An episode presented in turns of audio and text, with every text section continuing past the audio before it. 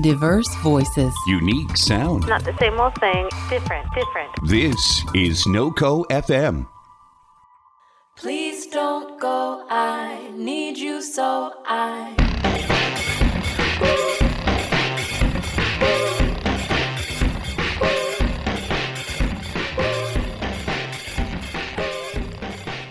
Hello, everyone, and welcome to Feminist Hot Dog, the podcast about finding joy through feminism and leading your best feminist life. Today, leading my best feminist life has led me to the decision to do something a little bit different. So, there's no guest today, no interview. You are just getting me. And the reason that you're just getting me is because I had some well, I still have some really great interviews recorded and I'm excited to share them with you, but it doesn't feel like the right time to broadcast them right now, primarily because we are really experiencing a momentous time in our country's history. And I felt like it would be kind of irresponsible and also a lost opportunity to talk about what's happening right now. And as someone with a media platform, I really felt like it was important to take a pause and acknowledge the shift that we're experiencing all around us as a result of not only the pandemic, but of course that the movement for Black Lives, which has been active for years, has really broken through a new layer of our national consciousness. So, folks who were not previously engaged in conversations or protests or resistance to police violence, racism, white supremacy more broadly. Now they are.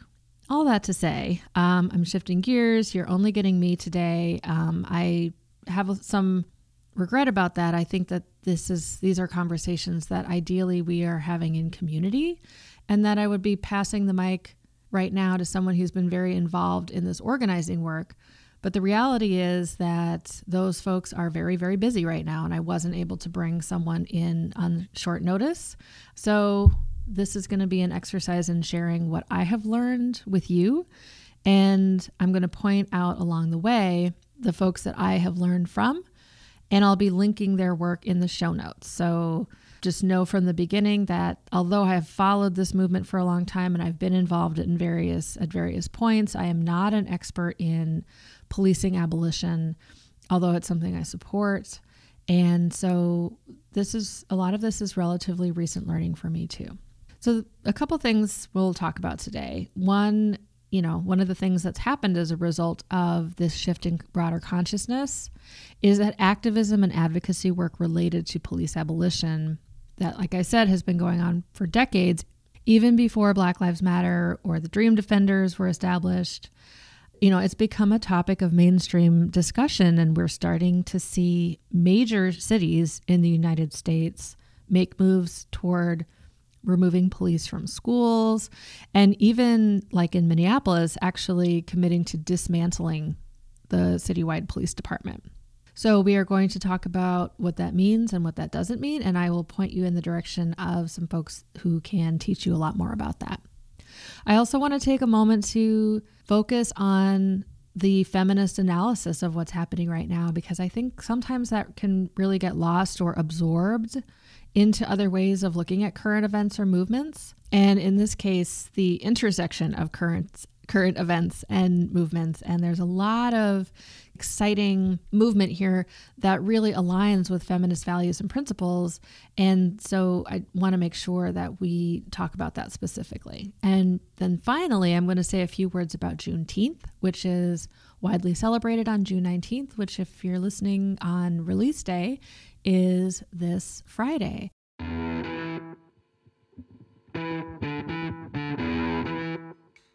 Let's start off with talking about police abolition. You may be hearing a couple of different terms used for this. Some folks are calling to defund the police, and there tends to be kind of two different schools of thought related to calls for defunding the police. One is abolitionist thought, like defund the police and replace the entire system with something new.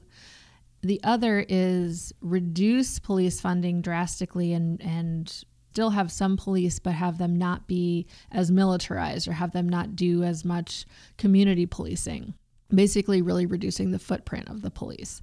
And those are two different goals, right? Folks who are using the term defund, it's not always entirely clear which of those goals they are talking about. So um, I think the majority of folks who are saying defund the police are abolitionists, however, which means that they are looking to totally dismantle the policing system and replace it with an entirely new system or set of systems. And the reason why is, I think, really grounded in the history of the police. So if we go back and talk about when we first started to see formalized policing in this country, it tended to be in areas where either there were worker uprisings, um, where there were large immigrant communities, or where there was practice of chattel slavery, and enslaved people would emancipate themselves and the equivalent of the police at that time were essentially, you know, what were called slave catchers, who would see their role as recovering property because people were property and returning that property to wealthy white landowners and slavers.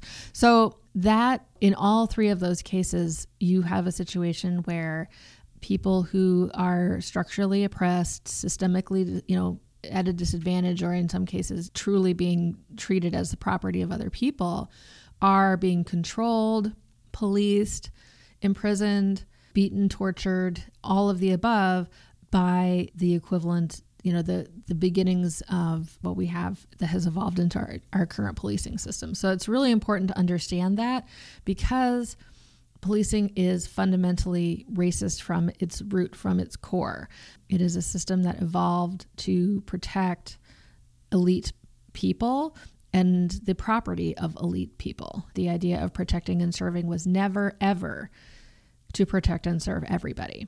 And I mean, I think it's also important to recognize that it's not like we've always, always had the police. I think the first official police force in this country came about in like the 1830s. So, you know, people who are currently living will, of course, never have lived in a time when there wasn't the police that doesn't mean we can't imagine a future without police. The police were not written into the Constitution. Similarly with ICE, ICE has only been around since I think the 90s. So there's no reason not to imagine a future without ICE because ICE is um, is relatively new and it's been you know it's a very politicized institution.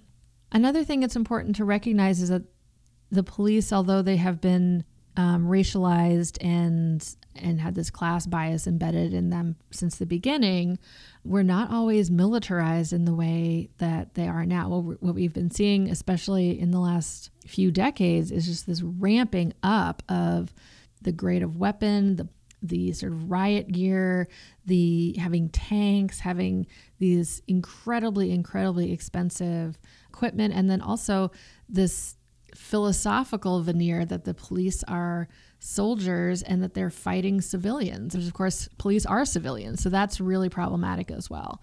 I think when we think of police as occupying a neighborhood or occupying a town, that's that's a problem because it, again, it separates the police from the people and it creates it sort of exacerbates an existing power imbalance and this existing dynamic of power and control that has been at the root of many many many of these violent encounters and deaths. So a question a lot of folks have is why abolition and not reform? And there was a great episode of the daily podcast a couple weeks ago where reporter Shaila Dewan who has written about criminal justice for a long time, broke down several reasons why reform historically has not worked and why it's very unlikely to work in the future. So I'm going to summarize that here, but I really encourage you to check out that episode and I will link it in the show notes. The first point that she made was that the police essentially police themselves. So incidents and complaints of brutality are referred often to an internal affairs division of the police department. And unsurprisingly, that review tends to favor their colleagues in that review process. Another reason is that civil servants have a lot of protection. So even if police are fired, they can appeal that decision. And a lot of times those appeals are successful, which is how you get officers who have these really disturbing track records either remaining on the job or being hired into new jobs because sometimes the boards will look at these cases and they'll know that a similar incident of brutality or misconduct has happened. And in that other case, the officer was not punished or not punished as severely. And so they will compare the cases and say, well, you know, we haven't meted out a punishment like this in the past. So this punishment is unjust. And then they will reverse whatever the decision or the consequence was. And so that practice relates to another major issue, which is almost kind of the inverse, which is called qualified immunity. And if you've been following this issue, you're probably very familiar with qualified immunity. This is, like I said, kind of the opposite of what I just described. So instead of there being precedent where the punishment wasn't as severe, in the case of appealing to qualified immunity, if an officer violates someone's rights, unless there is a case existing case law on file where the officer violated someone's rights in exactly the same way as in a given case, that officer cannot be sued in civil court.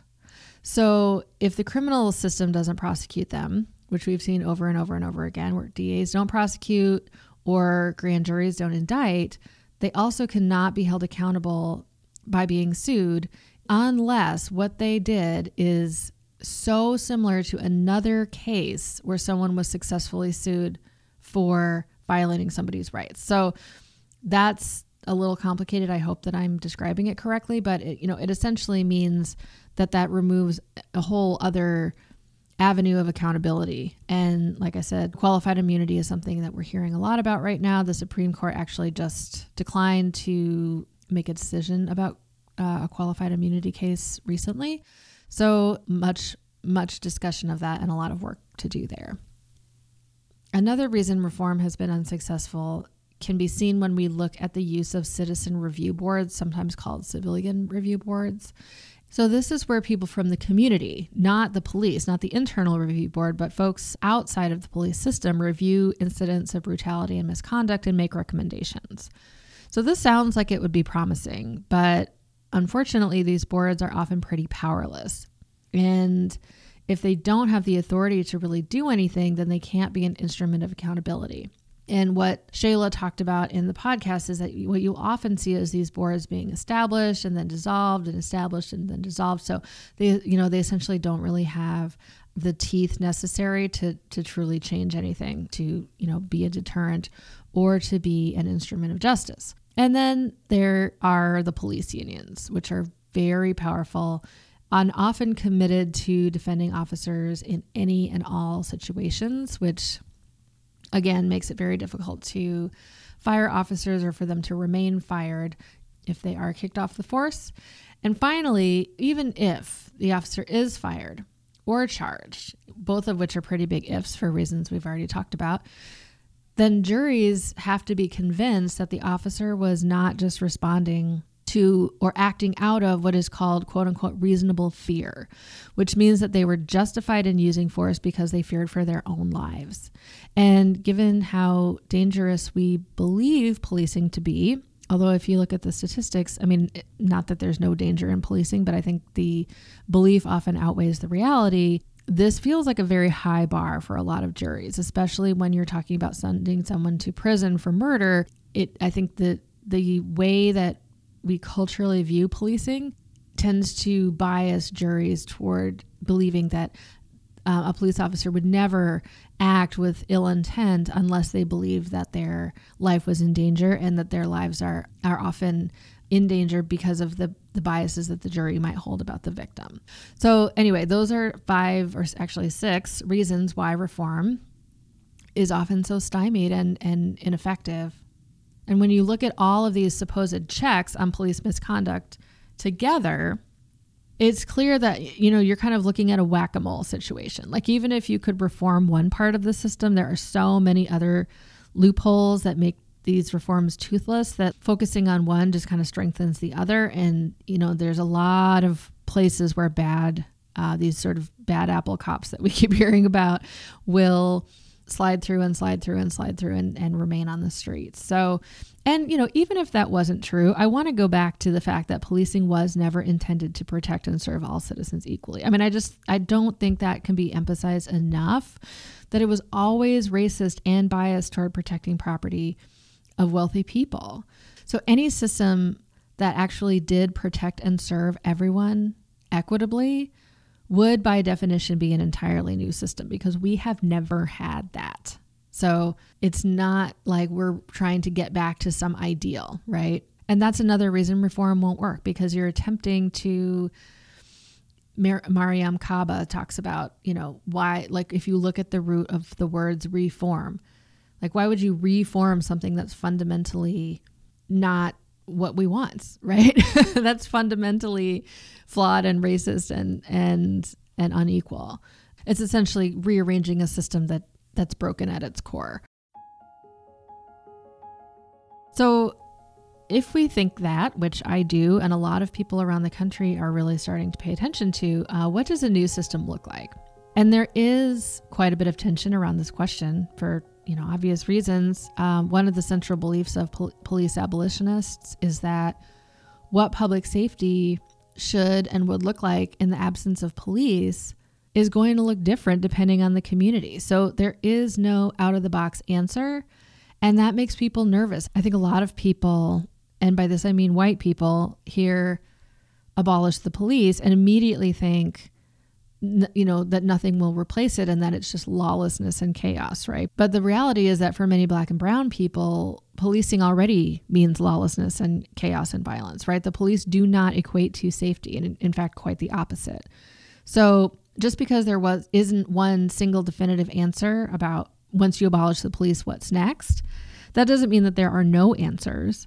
And so for those answers i would really encourage you to seek out the work of three women who have been doing this work for a long time Mariame Kaba, who I mentioned earlier, Ruth Wilson Gilmore, and probably most famously, Angela Davis. And like I said, check out what they've written. Angela Davis has been all over. She was on Democracy Now! recently. Mariame Kaba just wrote an awesome op ed for the New York Times. So I'll link all of those things, links to all these women in the show notes because, like I said, they can really articulate this uh, much better than I can. But um, to summarize the basic idea of police abolition, currently the police respond to many, many different kinds of calls. And if the money that currently funds the police was redistributed to community based organizations that were specifically trained and resourced to respond to specific types of needs, all the different kinds of things that police currently respond to,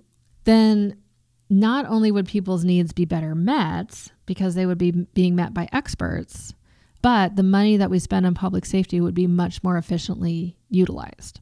Also, and this is key to abolitionist ideology, we may need services and we may need investment in communities to kind of help mitigate some of the circumstances that tend to cause spikes in crime rates.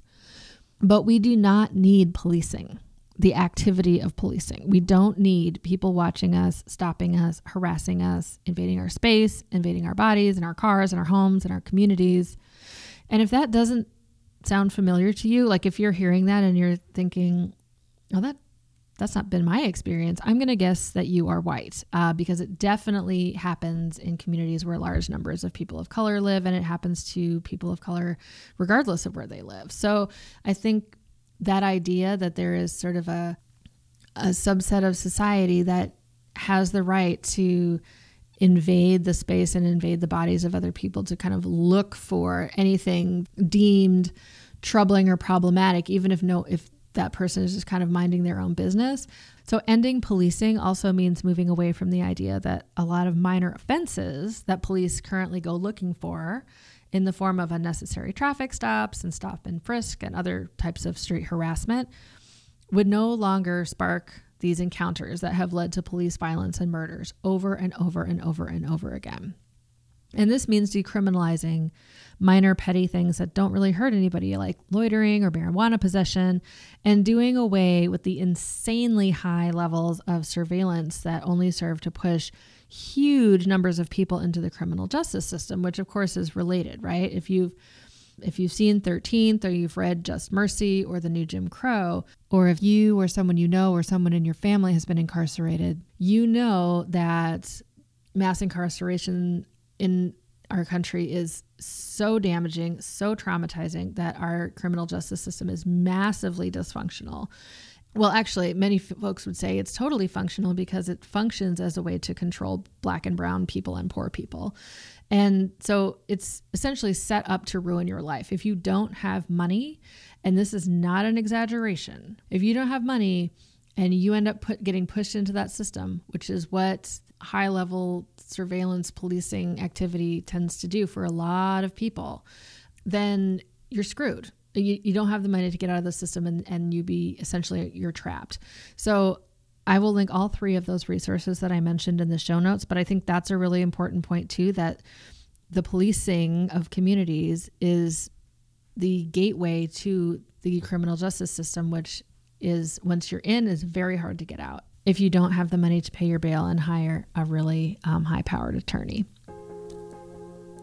I'd like to talk about what this means in terms of feminism and the feminist perspective on this. A lot of folks' instinct is to say, like, we have to have the cops, from a feminist perspective, we have to have the cops to like protect women. Like, what about, what about, you know, domestic violence? What about rapists? And of course, you know, we have to acknowledge that women are not the only victims of either of those crimes. But if you look at what actually often happens in a domestic violence situation, so the police come, maybe they remove the offender. Oftentimes, they don't remove the offender. And if they do, it's almost always temporary, so the person comes back. And that there's no, the intervention is purely temporary and purely punitive or carceral, right? There's no like rehabilitation that off, that usually happens. In some states, if the police are called to a domestic disturbance, they actually are forced to arrest somebody. And so it is sometimes the case that the victim ends up being arrested because of this stipulation that someone has to someone has to be removed from the home. And if the victim has defended herself, and again, it's not always a her, but in this case, hypothetical case, let's say that it is, there's a long history of victims who defend themselves in domestic violence situations facing serious prison sentences because of the presence of a motive. There's a history of abuse and also evidence of premeditation. Um, if a victim keeps a weapon on them for protection, which again, if there's a history of abuse, is a is a very reasonable thing to do, right? But that can be perceived as premeditation. I think it's also worth pointing out that in a lot of cases, the victim doesn't necessarily want the offender to go to prison. They just want the violence to stop. And that's not something that the police are really equipped to help with. But you know what can help with that? Things like living wages, counseling, addiction programs, restorative justice, any service, any funding that takes chronic stress off of families and gives them the tools that they need to function as a unit if that's what they want to do. Um, if the victim does not want to continue functioning as a family or a couple, then services that can help those people find a way forward safely and peacefully. Um, again, not the expertise of the police, right? And this is something that feminists disagree on strongly. Um, so I think it's I, I always think it's important to point out when there's tension within feminism, the Violence Against Women Act being a prime example of legislation that reflects what's often called carceral feminism, because it's designed to increase the severity of punishment for gender-based violence. And increasing police budgets as a response to domestic violence also diverts money away from the kinds of programs that might actually allow victims to leave if that's what they wanted to do.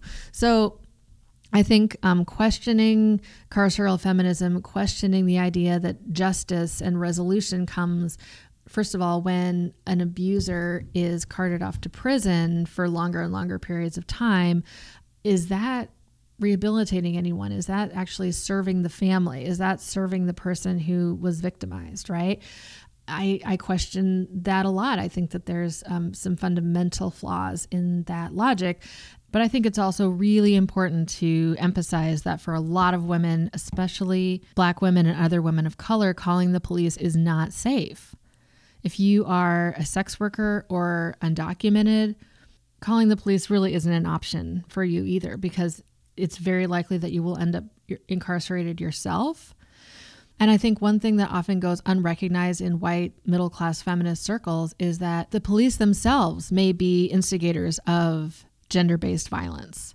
So, seeing the police as an alternative to violence doesn't really work when you break it down because if the police themselves are violent, and prisons are some of the most violent places in our country, right? So sending people to prison doesn't reduce violence. I think we can begin to see that using violence against women as a way to justify longer prison sentences or more police presence really doesn't work um, because it denies the fundamental fact that both police and prisons are violent. I also want to talk about why defunding the police opens up the possibility for a much more feminist approach to public safety broadly. So, my own feminist ideology is one that really prioritizes community and interdependence and that values relationships that are caring and peaceful. It promotes wellness by creating space for people to talk about their lived experiences and people being empowered to make changes that they know will work within the context that they live. So, this requires resources and time and trust and space.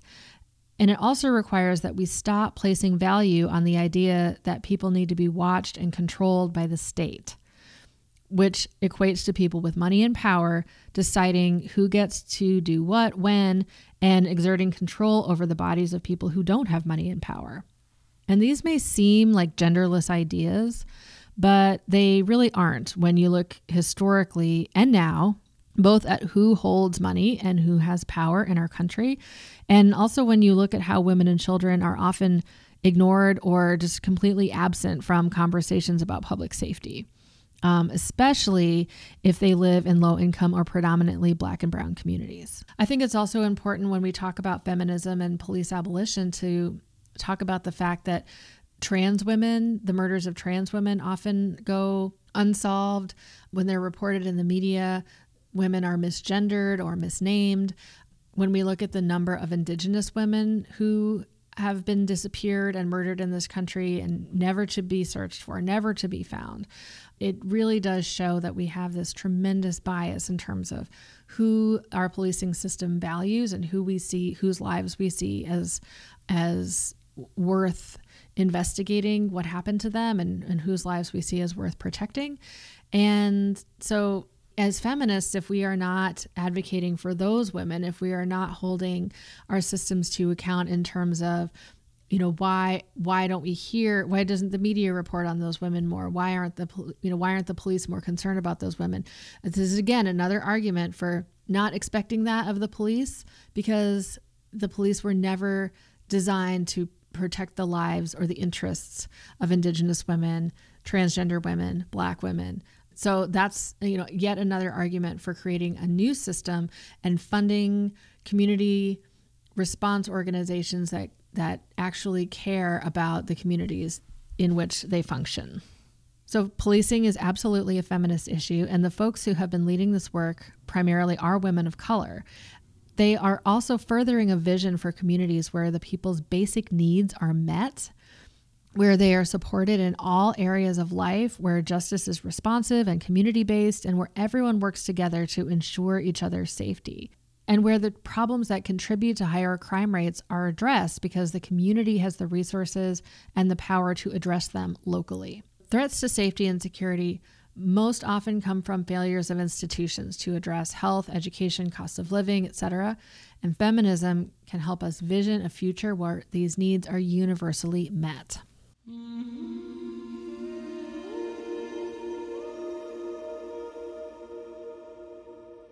Finally, before I wrap up today, I wanted to say a word about Juneteenth, a day celebrated each year to observe the day that federal troops arrived in Galveston and brought the news to the enslaved people in Texas that they were finally free. And Texas didn't have much of a presence from the Union Army after the end of the Civil War. They just kind of went about their business as usual, even after Lincoln signed the Emancipation Proclamation. So it was over two years later that enslaved people in Texas were emancipated. And this day marks the celebrations that that broke out across the state once that news finally arrived.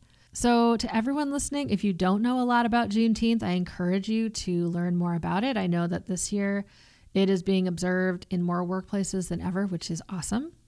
And if this is a holiday that has been part of your life uh, for a long time, happy Juneteenth from Feminist Hot Dog. I hope that however you observe the day, that it brings you joy and abundance. Happy Juneteenth. Thank you all for listening today as I made my way through a lot of material. Again, I am not an expert. I know that I don't always have the exact right words for things, but I hope that you uh, learned something and that you found it helpful and hopeful. And I also that I hope that you will give me your feedback or send me your questions either through Instagram or through the Feminist Hot Dog website. There's a contact form on there. And if you are enjoying the show, I do want to tell you about two ways that you can support it. One is to become a patron.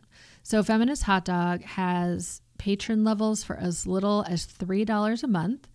And having that support every month really does make a huge difference for me, especially since I am now out on my own writing and podcasting full time. So, thank you to all of my wonderful patrons. And if you would like to support the show, just visit patreon.com and search for Feminist Hot Dog. There's only one. Another way you can support us is by leaving a review on Apple Podcasts. And this is hugely helpful for getting the show bumped up and visible for new listeners, and it only takes a second. So if you haven't already, please rate and review Feminist Hot Dog. Also makes a huge, huge difference. Our theme music is by Ava Luna and Loyalty Freak Music. I look forward to chatting with you on Facebook, Instagram, and Twitter. And until next time, love yourself and love your buns. Good